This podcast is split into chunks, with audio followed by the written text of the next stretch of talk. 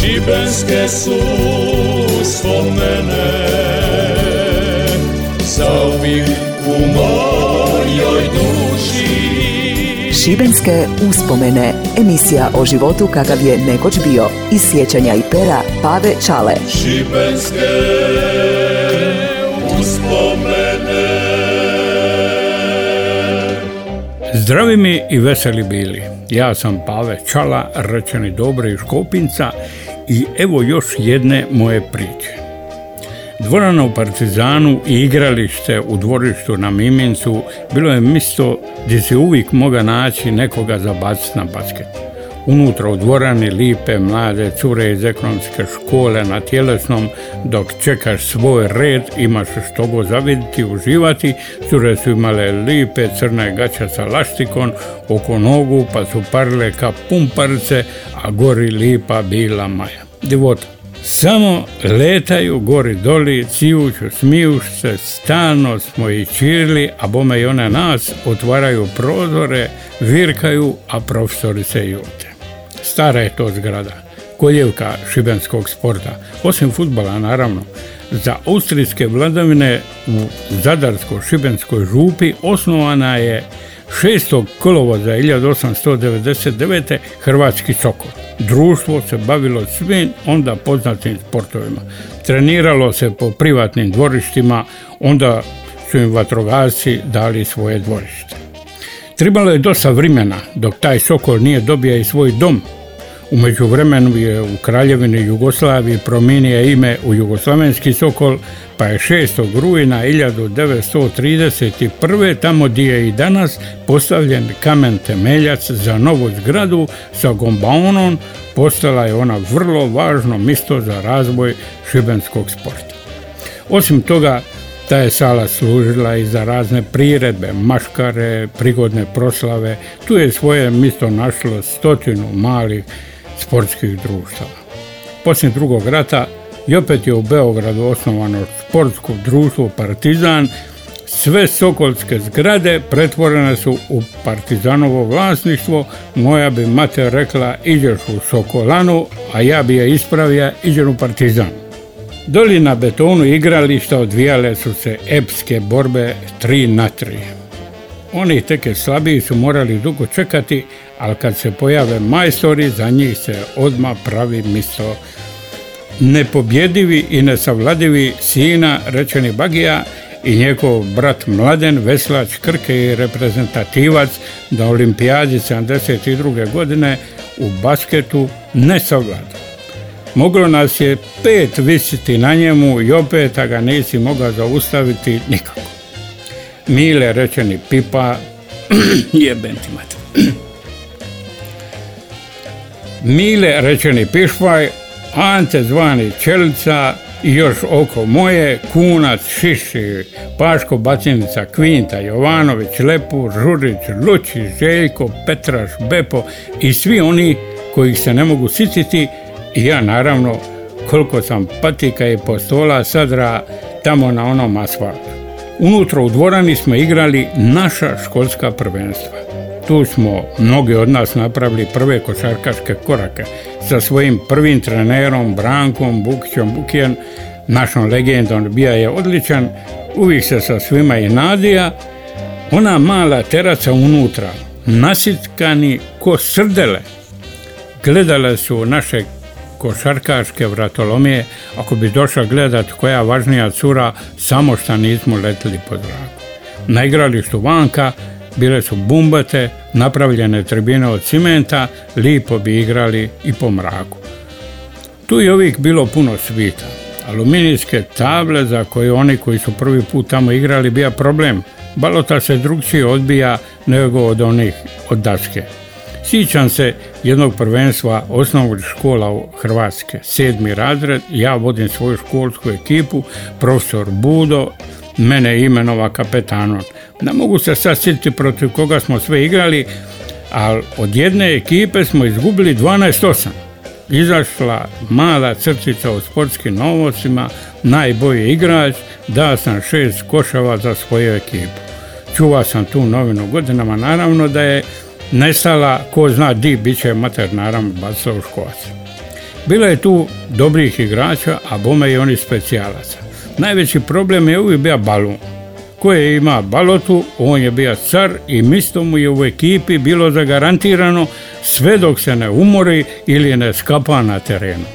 Naš dragi Željko Krčević danas važna faca u gradu, bradati gurman, staje tamo blizu, ima je lipu, novu kožnatu balotu, pravu košarkašku. A one gumene iz borova s kojima su ti pucala koža ispod noktiju, jer je ta guma nije bila skliza. Kad bi teke jače vodija, eto ti ga vraže, skakala je ki luda, igraš, ali bolu prsti ki sami vrag. Zato si mora voditi loptu s jednim prstom u zraku.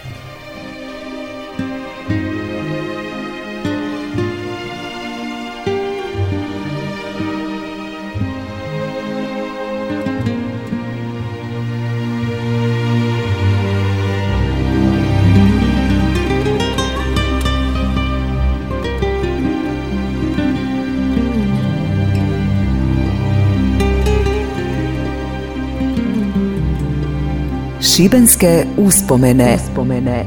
Qui dove il mare luccica e tira forte il vento su una vecchia terrazza davanti al golfo di Sorrento. Un uomo abbraccia una ragazza dopo che aveva pianto, poi si schiarisce la voce e ricomincia il canto.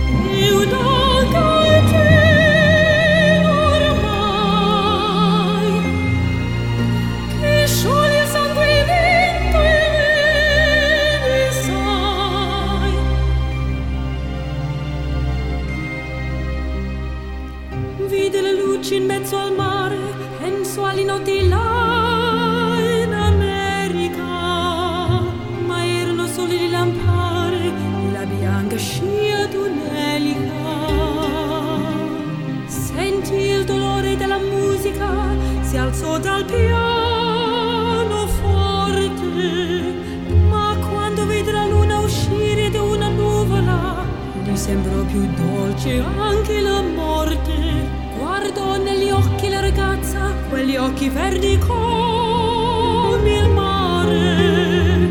Poi all'improvviso uscì una lacrima e lui credette di affogare.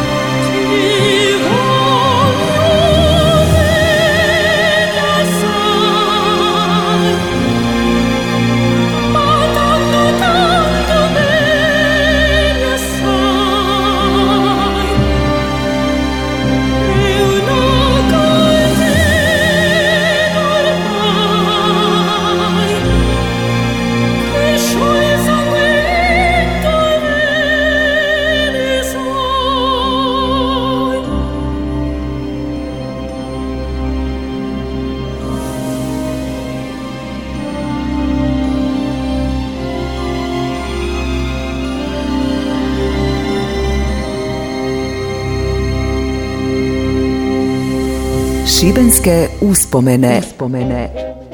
Željko bi došao sa tom balotom ispod ruke. Prvo bi zastao na vratima da se vidi da je došao, kao kakav car ulazio bi na velika zvona, svojim sitnim ubrzanim koracima približava se terenu. Moralo se odmah napraviti mjesto u nekoj ekipi za njega, inače nema balote. Kvragu i na to pristaneš. Sve za pravi basket. Jedina mu je vrlina bija skok. Kad bi on skočio, ni slobodnu Dalmaciju mu nismo ga provući ispod nogu, a lopta je lopta. Sa onim sitnim koracima svima bi uteka, zna je i dobro pogoditi. Tiko u prolazu na vratija i Ante Ban, legenda, visok teke manje od metra, uzeo bi loptu i brzo je vrtio oko sebe, raširio bi ruku i parija kokoš s jednim krilom. Trebalo je kleknuti za uzet mu balotu. Onda bi Bepo, čovuk skoro dva metra i Vlado Krnčević od 2 metra i 20 cm, najveći čovjek u gradu, igrali skupa s Anton. Niko ih nije mogao dobiti 3 na 3, ali je zato zabava bila zagarantirana. Na kraju bi Vlado Krnčević diga Antu da zakuca u koš. Sija bi ga na svoje rame, Bepo doda balotu i eto ti zakucavanja. Postavio je Ante ban rekord u skoku uvis smista od 190 cm i zakucavanje sa Krnčevićevog ramena. Jordan mu nije ni do.